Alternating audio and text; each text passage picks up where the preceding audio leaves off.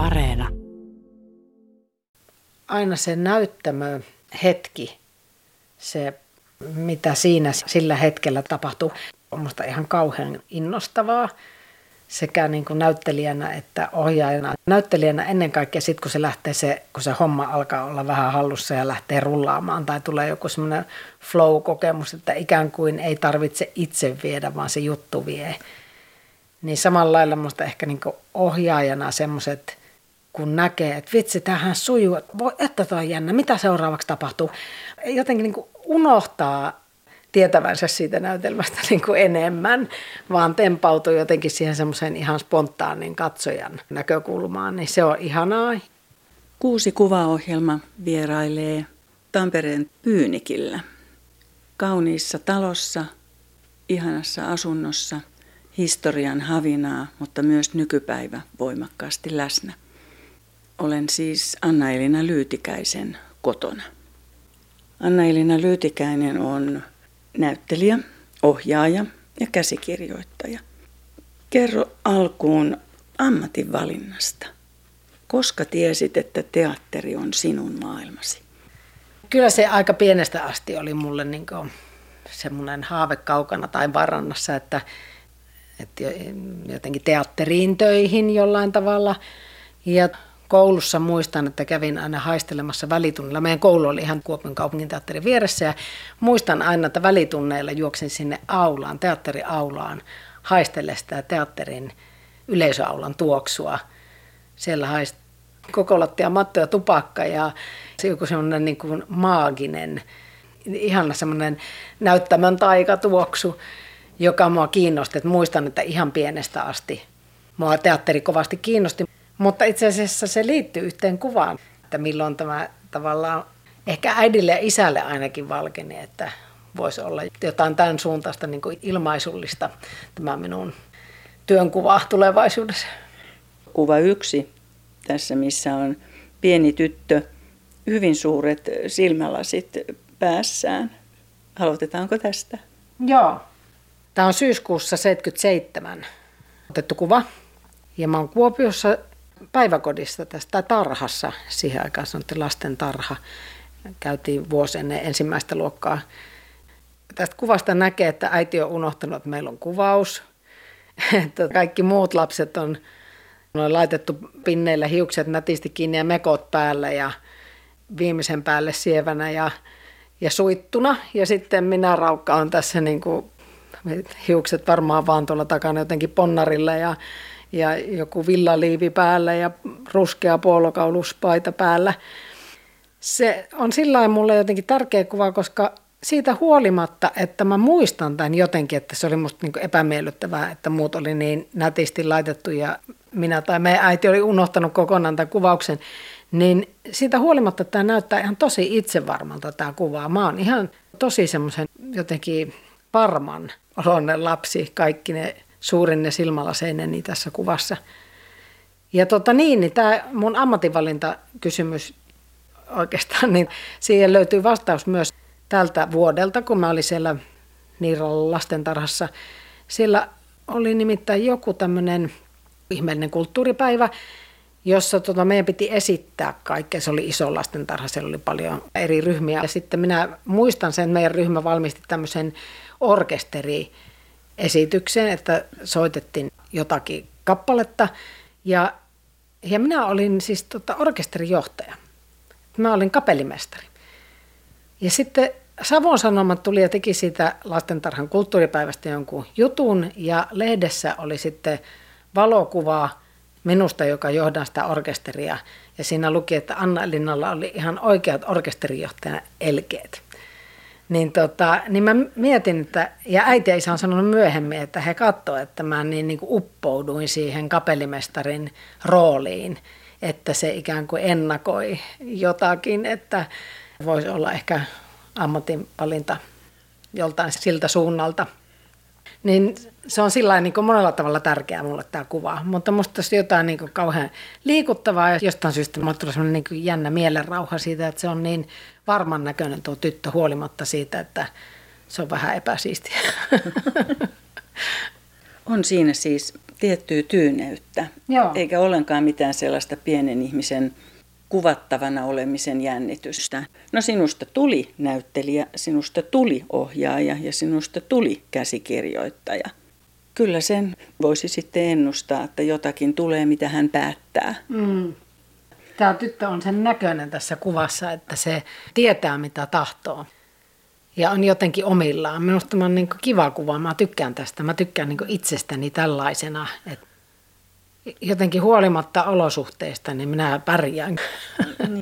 Niin, että kyllähän voi näytelmän käsikirjoittaa ja näytelmän voi ohjata, mutta elämää ei välttämättä voikaan. Siitäkin lienee sinulla kokemusta. Kyllä, kyllä moneen otteeseen. Täytän ensi vuonna 50, niin tota, tietysti tässä on ehtinyt jo sen verran kertoa kaikenlaista kokemusta ja toivottavasti vähän näkemystäkin. Niin että kyllä, pienet vastoinkäymiset kuuluu elämään. Ei ole aina ruusuilla tanssimista. Minkälainen olet ohjaajana? Olet Tampereen teatterin pääohjaajana ollut vuodesta 2016.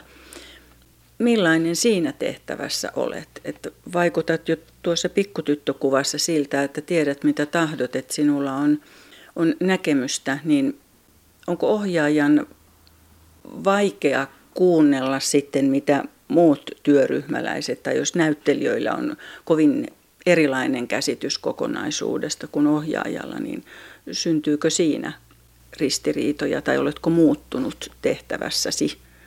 Olen tietenkin paljon oppinut matkan varrella, mutta mä valmistun ohjaajaksi 2000 ja sitä ennen tosiaan olin ehtinyt opiskella näyttelijäksi ja toimia näyttelijänä Lahden kaupunginteatterissa ja Helsingin kaupunginteatterissa, että tiesin teatterista niin paljon ja tiesin myös niin erilaista ohjaajista. Mulla oli ollut ihan huippuohjaajia siihen mennessä, kenen kanssa olin työskennellyt, kun pääsin sitten teatterikouluun toisen kerran ja, ja opiskelin itse ohjaajaksi. Että mulla oli aika hyvät niin emmeet, että minkälainen ohjaaja mä haluaisin olla.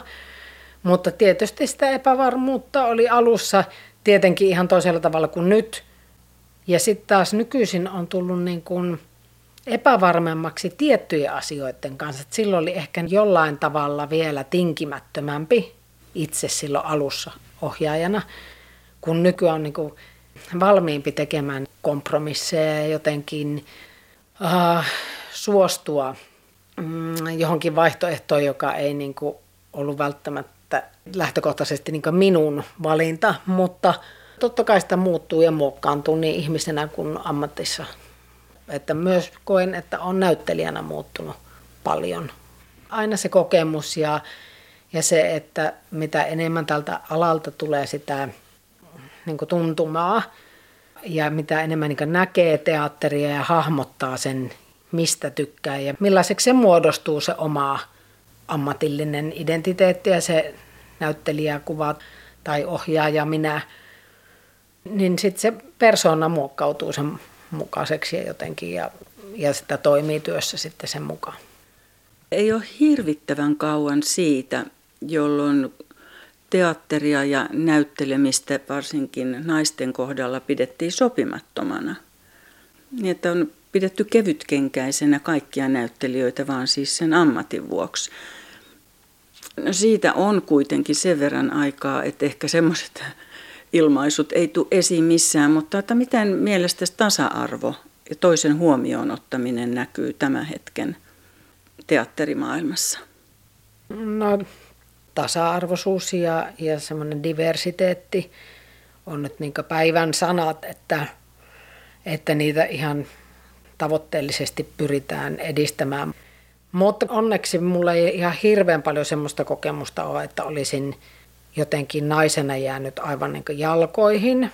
Mutta se, että tietenkin ainahan siinä on semmoista, että huomaa, että kas, tolle maksettiinkin pikkusen paremmin samasta työstä ja kas, sehän olikin mies. Saattaa olla tämmöisiä tilanteita on niin kuin tullut tietenkin vastaan, sille vaan ei voi mitään, tai toivottavasti jatkossa voi ja tulevaisuudessa voidaan, mutta kyllä se oli niin sillä niin vallitseva olosuhde se, mikä silloin kun mä aloitin, niin että tämä oli miesvaltainen ala Ja ohjaajat oli enimmäkseen miehiä ja naisiin ehkä niin kuin suhtauduttiinkin pikkusen jotenkin, mm, ei nyt alentuvasti, mutta sillä tavalla, että kuitenkin miehet nostettiin ja miehet oli ne, jotka teki päärooleja. Miehet oli ne, jotka oikeasti niin teki suurta uraa. Vaan toisin onneksi on käynyt. Mm.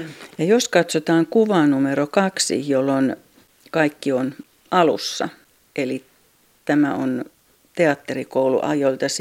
Siinä on myös mies tässäkin kuvassa vastanäyttelijänä. Kerro itse, sinä olet tässä todella nuori, kaunis ja sitten siinä on vastanäyttelijä. Joo, on Rasila Jukka, me kurssikavereita. Tämä on ihan ensimmäisen teatterikouluvuoteni syksyllä ensimmäinen produktio tehtiin Kari Heiskasen ohjauksessa, Revisori. Ja Jukka näytteli itse oikeutetusti revisoria. Ja minä olin joku Dobczynski tai Bobczynski. Minä ja Liisa näyteltiin niitä. Liisa Mustonen, nykyään ohjaaja hänkin.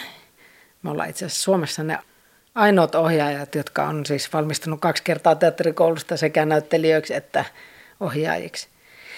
Ja Liisa ja minä oltiin samalla vuosikurssilla ja oltiin silloinkin hirveän hyvät kaverit. Niin tämä on siis roolikuva, tämä on jotenkin sitä jostain tota, näytelmän läpimenosta otettu.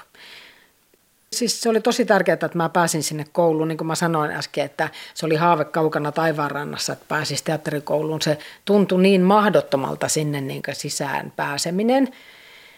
Ja mä hain lukion tokalta luokalta ja onnistuin sinne pääsee sisälle ja silloin olin muistanut, että oli 1400 hakijaa ja 14 otettiin.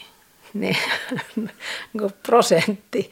Niin se, että sattui kuulumaan tähän onnekkaaseen joukkoon, niin, niin se oli kyllä hyvää tuuria varmaan enemmän kuin lahjakkuutta, mutta niin kuin minun näköiselle oloiselle, niin mulle oli siinä kohtaa niin se paikka – että, että juuri, juuri tämmöistä siihen kurssille, sille kurssille niin kuin etsittiin. Ja, ja olin kauhean iloinen siitä, kun pääsin ja ihan sekaisin tietysti, koska ikä oli vasta tosi vähän.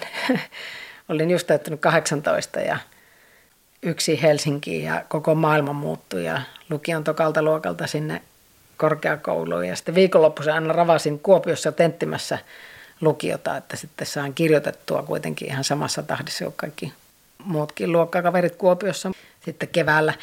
Mutta tota, oli hurjaa. Se oli aika semmoista turbulenssia siihen aikaan, mutta se oli joka tapauksessa mulle niin tosi tärkeät vuodet tietenkin. Ja huippuopetus oli meillä ja Helsingin teatterikoulu oli niin kuin just se, mistä sai sen kaikkein parhaimman opetuksen ja opin. Kuka oli rehtorina ja keitä opettajia? Heiskasen Kari oli meillä niin kuin näyttelijän työlaitoksen professorina ja Silloin oli Mailisen Marttoon oli rehtorina. Ja se oli just Turka ja Parvia sen jälkeen, että elettiin aika kuohvia kausia edelleen, tai sille jotenkin niissä jälkimainingeissa mentiin. Juostiin päivittäin varmaan se 10 kilometriä ja miekkailtiin, stepattiin, tanssittiin, oli näyttelijän työtä erilaista, vaikka minkälaista kurssia ja ja se oli siis tosi semmoinen niin kuin hurja pesukone. No onko niistä josta jäänyt esimerkiksi se, että juoksesit pyynikin rinteillä, jotka tuossa vieressä ovat? No on. On sieltä varmaan jäänyt semmoinen tietty niin kuin, semmoisen fyysisen näyttelijän työn arvostus. Tätä ohjelmaa voi seurata, katsoa kuvia osoitteessa yle.fi kautta kuusi kuvaa. Niin, Anna-Elina Lyytikäinen, Olet kyllä ollut päämäärätietoinen ja sinnikäs. Olitko tyytyväinen siihen, miten ura eteni teatterikorkeakoulun jälkeen? Mä valmistun keskellä lamaa 93 ja mun teatteriurani alkoi lomautuksella. Lahden kaupungin teatteriin sain määräaikaisen kiinnityksen ja heti saman tien, muistan, että se alkoi elokuun ensimmäisenä päivänä se kiinnitys ja elokuu oltiin sitten tota, lomautuksella. Mutta ei sitä silloin jotenkin ajatellut, se oli vaan niin, kaikki oli niin uutta ja ihanaa ja koko maailma edessä ja kaikki tämä. Se oli hienoa kyllä, mutta, mutta tota, sitten oli Lahden kaupungin teatterissa vuoden ja sitten sitten oli Helsingin kaupunginteatterissa kolme vuotta ehdin olla kiinnitettynä näyttelijänä ennen kuin sitten pääsin teatterikorkeakouluun uudelleen ja kävin sen ohjaajapuolen. Ja sitten 2000 valmistuin toisen kerran teatterikoulusta ja sen jälkeen sitten on tasaisesti tehnyt sekä näyttelijän työn että ohjaajan, työ, ohjaajan työtä nyt pääosin. Mutta erittäin tyytyväinen on. Ihan meni niin paremmin kuin hyvin, että koko ajan on ollut töitä ja mielenkiintoista puuhaa ja nyt sitten viimeiset neljä vuotta on ollut tuolla Tampereen teatterissa pääohjaajana, joka on ehkä sillä luku sinällään mun, mun tarinassa. Ennen kuin sinne päästiin, niin tulit toki Tampereelle ja Pyynikille, Pyynikin kesäteatteriin.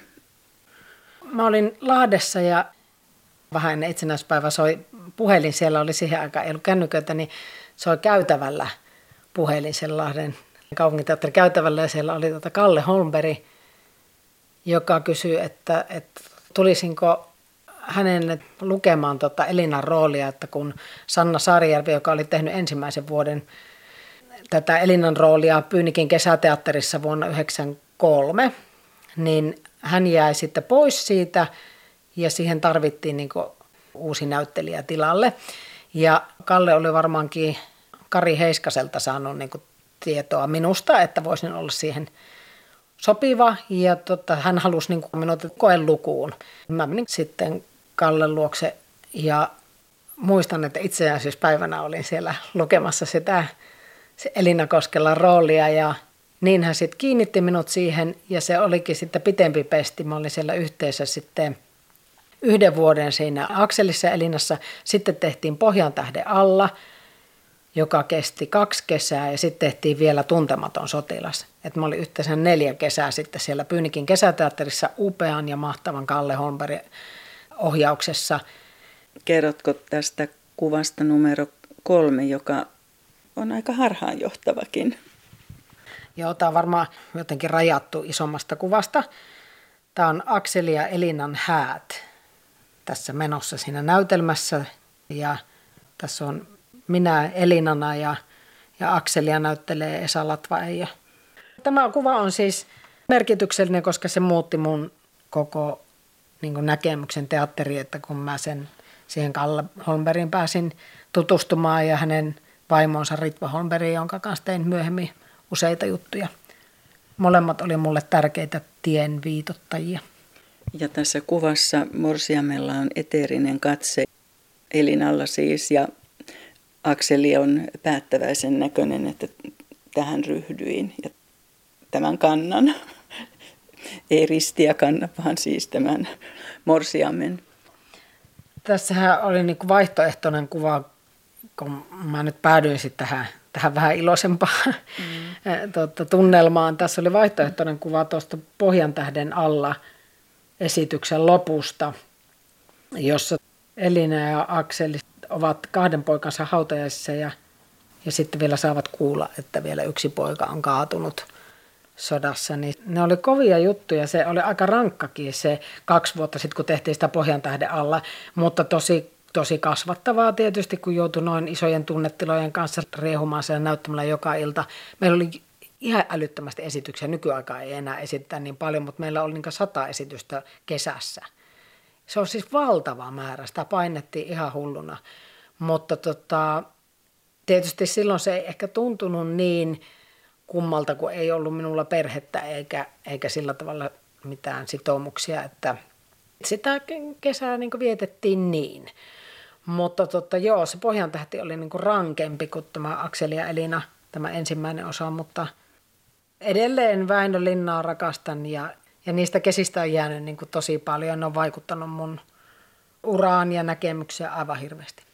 Ja sitä kautta myös niin ihastuin Tampereeseen, että sillä että Tampere tuli mulle tutuksi niinä kesinä ja ihastuin tietysti kesäaikaa vielä ja se mahtava Pyynikin porukka ja upeat roolia. Oli siis jotenkin, se oli niin, niin kuin mieletöntä se elämä. Mä muistan, että se oli niin kuin jotenkin aivan uskomattoman upeata olla Tampereella ja olla näyttelijänä ja jotenkin kokea se kaikki. Niin sitten mä ihastuin Tampereeseen niin paljon, että mä en päässyt oikein ikinä irti. Ja 2005 sitten muutin Tampereelle Helsingistä vihdoin. Ja pääsit sisätiloihinkin näyttelemään. Sitten pääsin sisätiloihinkin joo ja ohjaamaan. Sitten oli jo valmistunut ohjaajaksi. Niin, edelleenkin siis ohjaamisen ohella näyttelet harvakseltaan ehkä, mutta näyttelet kuitenkin mielenkiintoisissa produktioissa ja olet myös käsikirjoittanut näytelmiä. Jos saisit itse määritellä ajan käyttösi, niin missä suhteessa tekisit näitä kolmea asiaa? Mä rakastan näyttelemistä ja mä koen, että mä oon kuitenkin niin identiteetiltä niin eniten, vitsi, tämä on vaikea, se on vaikea kysymys kyllä, mutta, mutta jotenkin, että mä, se näytteleminen on niin mun lähellä sydäntä ja mä tykkään että mä rakastan sitä puuhaa, mutta tota, ohjaaminen on niin toisella tavalla hienoa, mutta siinä taas se niin vastuu painaa ihan toisella tavalla, että siinä missä näyttelijänä sun tarvii huolehtia vaan omasta roolista, niin, niin siinä ohjaajana tavallaan sä huolehdit vähän kaikesta. Ja sitten taas käsikirjoittamisessa on joku, että sä luot ihan kokonaan uuden maailman. Sä määrität jo niin paljon enemmän sitä isommin, mitä ollaan tekemässä, mutta että kaikki, kaikki hommat on ollut mulle antoisia ja mielenkiintoisia. En tiedä, nyt mulla on vahvasti semmoinen olo, että nyt mä johonkin uuteen suuntaan on menossa. En ihan varma ole vielä mihin, mutta katsotaan. Niin, siis olet hakenut myöskin teatterin johtajuuksia. Miksi? No ehkä juuri siksi, että, että joku... Tavallaan kaikkihan on sitä samaa asiaa. Kaikkihan tähtää vaan siihen mahdollisimman hyvään esitykseen, mutta vähän eri niin kuin tulokulmista tarkkaillaan sitä teatterin perusasiasta, sitä esitystä itsessään. Mutta, mutta että näyttelijä on siellä ihan keskiössä, näyttelijä on niin se pelaaja, se tähti.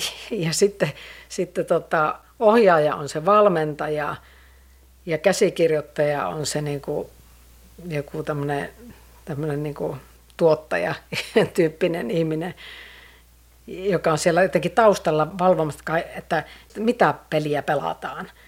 Ja sitten, tota noin, niin, sitten mikä se teatterin johtajuus on, sekin mua niin kiinnostaa. Se, se eh, tavallaan, että pystyisikö sitä eh, niin kuin, hyödyntää tätä kokemusta, mitä mulla on, ja tätä myös ammatillista osaamista siinä, en tiedä. Ja sitten, että aukaisisiko se ehkä mulle sitten vielä uuden niin kuin, näkökulman tähän teatterialaan.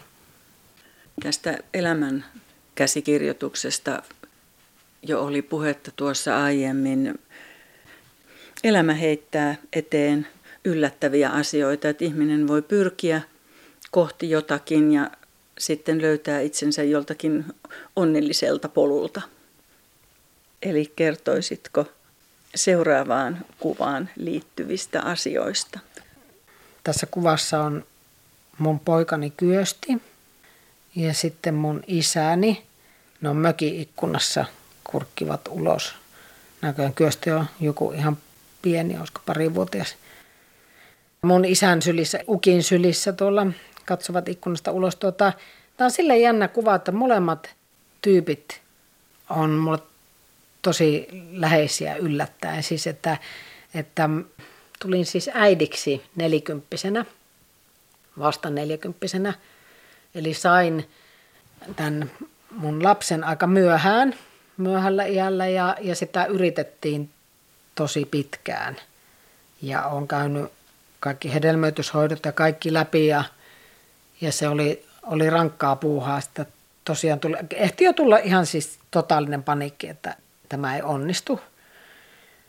Mutta sitten vihdoin ja viimein onnistukin ja Kyösti sitten tuli maailmaan ja sitten yllättäen mun vanhempien kanssa, jotka ei ollut välttämättä, meillä ei ollut hirveän läheiset välit, sanotaanko, että meillä oli kauhean huonot välit, niin kuin monta kymmentä vuotta tuossa välillä. Sitten yhtäkkiä niin tota, tuon tuo Kyöstin syntymä vaikutti niin, että ne heistä tuli mulle tosi läheisiä ja tärkeitä. Ja niin kuin mun veli on viisaasti joskus sanonut, että, että Kyösti tuli ja pelasti meidän perheen. Niin se on kyllä totta, että, että isästä ja äitistä tuli kauhean läheiset ja Kyöstin ansiosta, että he, he niin kuin uskalsi lähestyä mua ja mä annoin heidän tulla ihan niin kuin Kyöstin ansiosta. Tähän kuvaan liittyy siis se, että Kyösti varmaan mä luulen, että tämä on ollut se viimeinen kesä, kun me ollaan vielä perheenä. Että me jäätiin siis Kyöstin kanssa kahdestaan, kun Kyösti oli kaksivuotias. Ja musta tuli totaali yksinhuoltaja. Ja tämän uran kanssa, kun tämmöistä tekee, kun aamuilta harjoituksia ja kaikkea muuta mukavaa puuhaa eri kaupungeissa, niin totta, se oli varsin haastavaa. Ja tietysti niin kuin kaikki yksinhuoltajat tietää, että, että siinä on monia haasteita, että sekä taloudellisesti ja kaikilla tavalla kasvatuksellisesti on haastavaa. Että on meillä ollut niin kuin aika moista, mutta hyvin ollaan tultu tähän tilanteeseen, missä ollaan nyt. Että ehkä, ehkä olisi voinut joita asioita tehdä toisin ja pyytää jotenkin apua tai semmoista tukea niin ehkä vähän matalammalla kynnyksellä. Mutta mä jotenkin sinnittelin ja jotenkin sokista toiseen. Se oli hurjaa vielä, kun Kyöstin isä lähti siis elokuussa ja sitten lokakuussa mun ystäväni, joka oli auttanut mua siinä erossa tosi paljon, tukenut mua, niin sitten hänkin ajoi kolarin ja kuoli. Ja tuota, kyllä sillä tuntuu, että ihan siis kerta kaikkiaan miten tästä selviää ja miten, miten, mitä tämä tarkoittaa, mitä täällä tapahtuu. Niin sillä, että me oltiin niin tosi yksin Kyöstin kanssa keskenään ja, ja siinä oli monenlaista niin semmoista haastetta ja kuoppaa matkalla, mutta, mutta jotenkin mä oon myös niin kauhean iloinen siitä, että esimerkiksi kun puhuttiin sun kanssa ennen tätä haastattelua, kerroin, että Kyösti on englanninkielisessä päiväkodissa ollut pienestä asti ja nyt sitten käy kansainvälistä koulua englanniksi, niin tota, niin et, et mä olin tosi pitkään Kyöstin kanssa kotona. Mulla on sattu hyvä tuuri. Mulla on ollut tämmöisiä onnenkantamoisia, että mulla oli apuraha, jonka turvin pystyin tekemään töitä kotona. Ja mulla oli vanhemmat hyvässä kunnossa, jotka pysty auttaa siinä lapsenhoidossa. Ja, ja mulla oli niin kuin paljon siinä semmoista, semmoista hyvää niin, että mä sain olla nyt ton ainoan lapseni kanssa, kun mä sitä niin kovasti halusin. Niin sitten nyt minä olen kyllä niin saanut myös, myös hänestä niin nauttia ja olla, olla hänen kanssaan paljon kokea kaikenlaista. Ja tämä kuva on myös otettu, tämä ikkunakuva on otettu meidän mökiltä. Ja meidän mökki on niin tärkeä paikka meille sekä minulle että Kyöstille. Me ollaan vietetty ihan Kyöstin lapsuudesta asti siellä paljon. Kyösti on nyt siis yhdeksän ja vietetään siellä paljon aikaa. Vuopi on lähellä, ihana paikka, jossa on ratsastuskoulu lähellä ja jalkapallokenttää lähellä ja tämmöistä kaikkea, mitä voi siellä puuhastella ja, ja rantavieressä niin saa uidakin. Niin siinäpä, siinäpä ne kesät sitten hurahtaa. Täällä kotisi seinillä on hevosaiheisia suuria maalauksia. Jaatko Kyöstin kanssa tämän kiinnostuksen hevosiin vai onko se hänellä vain kesäharrastus ja sinulla sitten sillä on joku syvempikin merkitys? No mä oon ihan lapsesta asti harrastanut ratsastusta ja nyt sitten aikuisijalle vähän jäänyt täällä Tampereella varsinkin ikävä kyllä jäänyt vähän tota, se harrastus niin kuin vähiin en ole vaan löytänyt yksinkertaisesti aikaa ja sitten oli vaikea yhdistää, kun kyöstö oli pieni, että minne mä sen laitan siksi aikaa, kun käyn ratsastamassa nämä kaikki yksihuoltajan pulmat. Ja sitten tota noin, niin, ja myös sitten oli paljon iltatöitä ja semmoista, että oli vaikea sitä yhtälöä ratkaista, että miten jatkaa tuota harrastusta. Että mullakin se on ollut kesäisin siellä mökillä pääasiallisesti niin kuin – kuulunut mun elämään, mutta, mutta nyt Kyöstikin innostui siitä niin paljon, että se on totta käynyt jo niin alkeiskurssia ja jatkaa nyt sitten täällä Tampereella ratsastusta ja mä yritän nyt kanssa ryhdistäytyä ja saada aikaiseksi jotkut vakiotunnit täällä. Tätä ohjelmaa voi seurata, katsoa kuvia osoitteessa yle.fi kautta kuusi kuvaa. Anna-Elina Lyytikäinen, täällä kodissasi on myöskin piano soitatko sinä ja onko Kyöstikin soittotunneilla? Joo, pienenä mä oon soittanut ja en enää juuri, en, juuri mitään osaa, kun niin harvoin soittaa, mutta, mutta Kyösti on innostunut sitä pimputtelemaan ja, ihan, ja sitten soittaa kitaraa konservatoriolla. Niin. Mutta on innostunut, joo. Se on musta kiva, kun tuossa iässä oppii nuo nuotit lukemaan, niin sittenhän se on semmoinen kyky, mikä sitten toivottavasti säilyy, mutta en usko, että sitä ainakaan haittaa. No entäs teatteri, onko Kyösti kiinnostunut näyttelemisestä tai muuten teatterista? Joo, no näyttelee tuossa mun ohjaamassa eikä yksikään pelastunut näytelmässä. Tampereen teatterissa niin mun pojalla on siinä pieni lapsiavustajan rooli. Hän olisi halunnut saituriin, mutta se on saiturin liian pitkä, kun se venähti tosi paljon. Niin otettiin sitten tuohon eikä yksikään pelastunut. On kovasti innoissaan, kyllä. Olen siis Anna-Elina Lyytikäisen kotona ihanalla Pyynikillä. Ja jatketaan keskustelua teatterista ja elämästä muutenkin. Minkälaiset seikat vaikuttavat vireeseesi? Et mikä lamaannuttaa, mikä sisunnuttaa, mikä innostaa? Uh, tietenkin oma väsymys, oma hyvinvointi vaikuttaa tosi paljon. Jos kysyt nyt työvirettä, mm. niin tota, on huomannut, että mitä vanhemmaksi tulee, niin sen tärkeämmäksi tulee huolehtia itsestään se oman itsen hyvinvointi, niin se on tärkeää.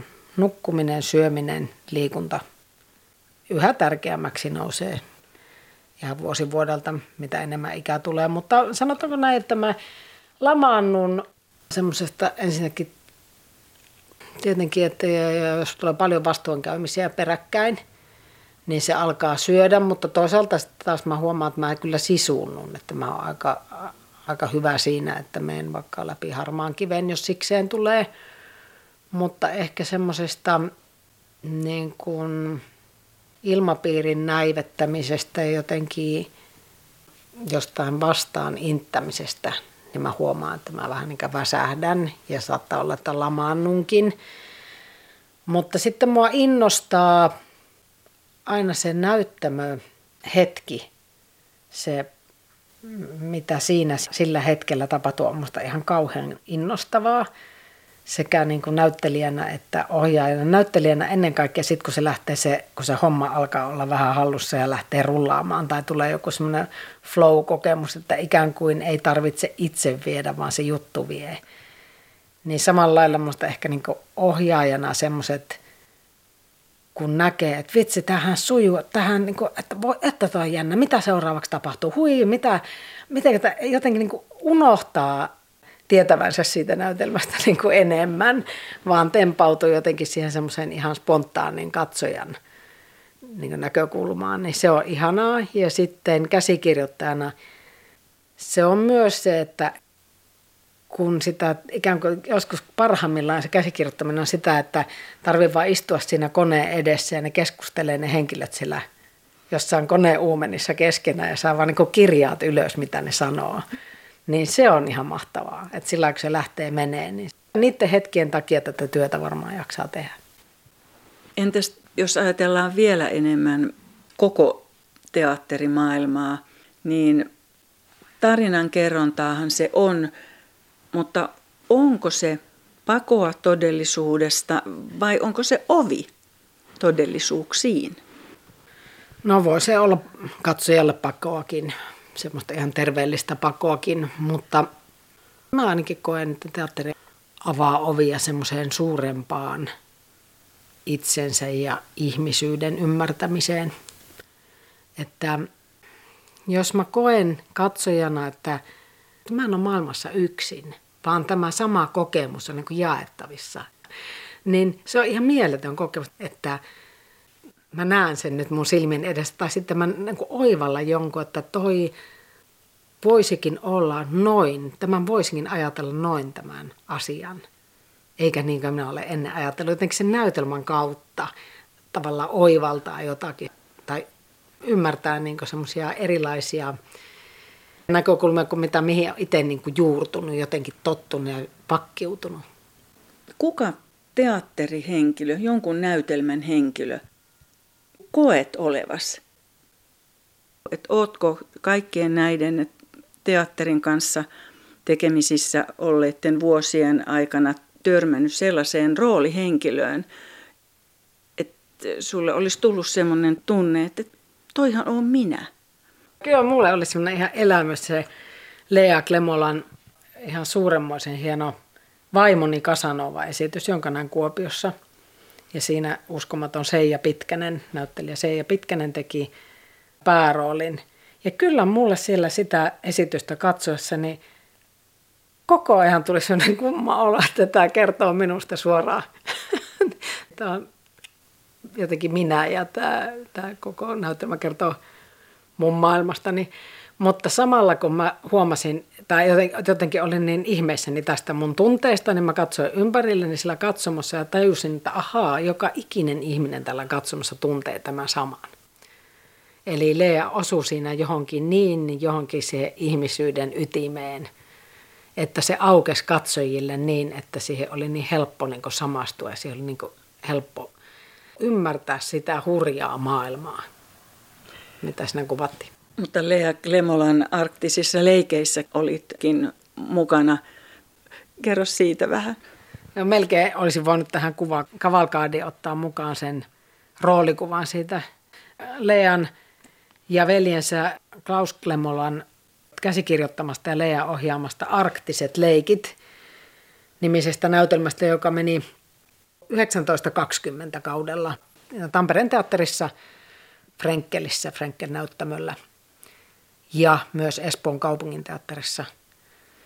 Sen näytelmän lento vaan katkesi vähän kesken, kun tuli korona ja siihen suunnitellut lisäesitykset toukokuulle peruuntui ja samalla peruuntui sitten myös teatterikesä, jonne meidän piti mennä sitä esittää, joka oli tosi harmi, että näin kävi, mutta ei sille voinut mitään. Se tota, oli mulle tärkeä rooli ja taas jotenkin ihana paluu siihen näyttelijyyteen ja oli kyllä aivan, aivan uskomattoman mahtavaa esittää miestä, 70 miestä ja se oli siis tosi, tosi mukavaa ja jotenkin niin kaikin puolin koko se työskentely sen Lean kanssa ja, ja sitten tuommoisen tota, roolin saaminen ylipäätään aika harvinaista tässä iässä olevalle naisnäyttelijälle. Niin. Ja sitten ylipäätään se, että mä kuuluin porukkaan taas. Mä saan olla yksi näyttelijöistä, mä saan niin kuin, jakaa sitä kulissien takaista kuhinaa siellä. Se oli aivan mielettömän ihanaa ohjaajana olet aina jotenkin auttamatta vähän ulkopuolinen, kun istut siellä yksin katsomassa. Vaikka ohjaakin tapahtumien kulkua. Joo, mutta se on silti, se on tosi, tosi niin kuin yksinäistä verrattuna siihen näyttelijän, niin näyttelijöiden kiva porukka ja se niiden keskinäiset jutut ja jotenkin se semmoinen, se on vähän erilainen se, se henki, mikä siellä näyttämöllä on, kun sitten se ohjaaja kuitenkin se joutuu sieltä niin kuin tarkkailemaan vaan sieltä ulkopuolelta sitä kokonaisuutta. Entä mikä merkitys hauskuudella on? Rakastan huumoria ja rakastan nauraa. Ja teatterissa rakastan nauraa. Mä rakastan sitä, jos joku on niin suvereeni, että se niin yllättää. Mutta minusta hyvä nauru syntyy aina siitä, siitä yllätyksestä, sitä jostain semmoisesta oivallukseen vetoamisesta. Ja se, että kokee iloa, on ilossa mukana, niin sehän on hirmuisen elähdyttävää, koska niin kuin kaikki tietävät, niin osa elämästä voi olla aika haasteellista, raskasta, vaikeaa, jopa pelottavaa. Niin se ilon merkitys on suuri. Mutta voiko ihminen olla potematta maailmantuskaa? Tuntuu siltä, että se pelko voisi olla siellä nurkan takana. Koetko sinä niin? Peruspositiivinen ihminen olen kuitenkin ja en mitenkään yltiöoptimisti, mutta, mutta pyrin kuitenkin ajattelemaan voittopuolisesti niin kuin toiveikkaasti. Että ainahan voi vajota johonkin murheen alhoon, mutta, mutta mä pidän niin tärkeämpänä sitä nousemista sieltä. Ja tulevaisuutta henkii tämä kuva numero viisi. Kertoisitko siitä? Tämä on tänä kesänä siis otettu tuota, taas mökillä Kuopiossa. Me oltiin siellä niiden sen kesäkuun lopun helteiden aikaan. Ja oli oikein kuuma päivä ja Kösti oli ollut ratsastamassa. Alkoi aurinko laskea ja se halusi vielä, että hän kalastaa vielä hetki. Siinä oli virveli, jota se tykkää heitellä siitä laiturilta. Ja sitten se seisoi laiturilla ja, ja heitteli virveliä ja mä otin kuvan. Mutta on niin kaunis kuva, kun tässä on jotenkin niin tyyni järvi ja, ja jotenkin sinne laskeva kesäkuinen aurinko. Ja, ja tota, mulle tulee tästä mieleen Albert Edelfeltin, mikä se on se poikia rannalla ja tämä kuva. Siinä mun tärkein ihminen tässä kuvassa. Ja kyllä minä ollaan niin erottamaton kyllä tämmöinen parivaljakko taistelupari ja, ja sitten myös tykätään toisistamme ja meillä on kivaa. Anna-Elina Lyytikäinen, minkälainen olisi kuudes kuvasi? Mitä kaikkea siihen sisältyisi? Mulla on nyt noussut tosi vahvasti semmoinen, tuo korona vaikutti niin paljon siihen, että oman elämän, oman ajan arvostaminen noussut jotenkin ihan uuteen uskoon nyt tämän koronan jälkeen. Että tarkoitan siis sillä sitä, että, että mä saisin aikaiseksi ne ratsastustunnit, että mä saisin aikaiseksi jotenkin viettää aikaa enemmän niin kuin kotona tai tehdä jotakin että kaikki aika ei menisi siellä teatterilla, kun se on niin aikaa ja energiaa vievää puuhaa. Ohjaaminen ehkä vielä, vielä niin enemmän, se vastuu tosiaan, niin kuin sanon, vastuu painaa siinä, niin se vie niin oikeasti järjettömän palan niin sitä, niin syö sitä energiaa ja semmoista elämänvoimaa, jota voisi välillä vähän suunnata johonkin muuallekin. Ja myös just se ajankäyttö, että kun se on niin hurjaa se teatterityö, että kun se on aamulla ja illalla on harjoitukset ja, ja sitten esitykset illalla. Että se on rajua puuhaa kuusi kertaa viikossa, kaksi kertaa päivässä pahimmillaan, parhaimmillaan. Ja sitten kesälomat on tietysti pitkät, mutta jotenkin mietin, että voisiko sitä arkea vähän muuttaa. Ja sitten mä huomaan, että mä oon tullut niin vähän semmoiseksi, mitä vanhemmaksi tulee, niin sen porvarillisemmaksi niin muuttuu jotenkin se – joku semmoinen mukavuuden käsite, että kyllä mun kuvassani niin siinä olisi ranta ja siinä olisi oma talo ja siinä olisi terassi ja siinä olisi minä ja Kyösti ja siinä voisi olla myös joku muu ihminen. Näen ihan selvästi, että siinä voisi olla myös joku elämänkumppani, aikuinen myös mulle. Ja sitten, että olisi jotakin semmoista rauhaa ja vapautta ja, ja rentoutta ja, ja yhdessäoloa, iloa.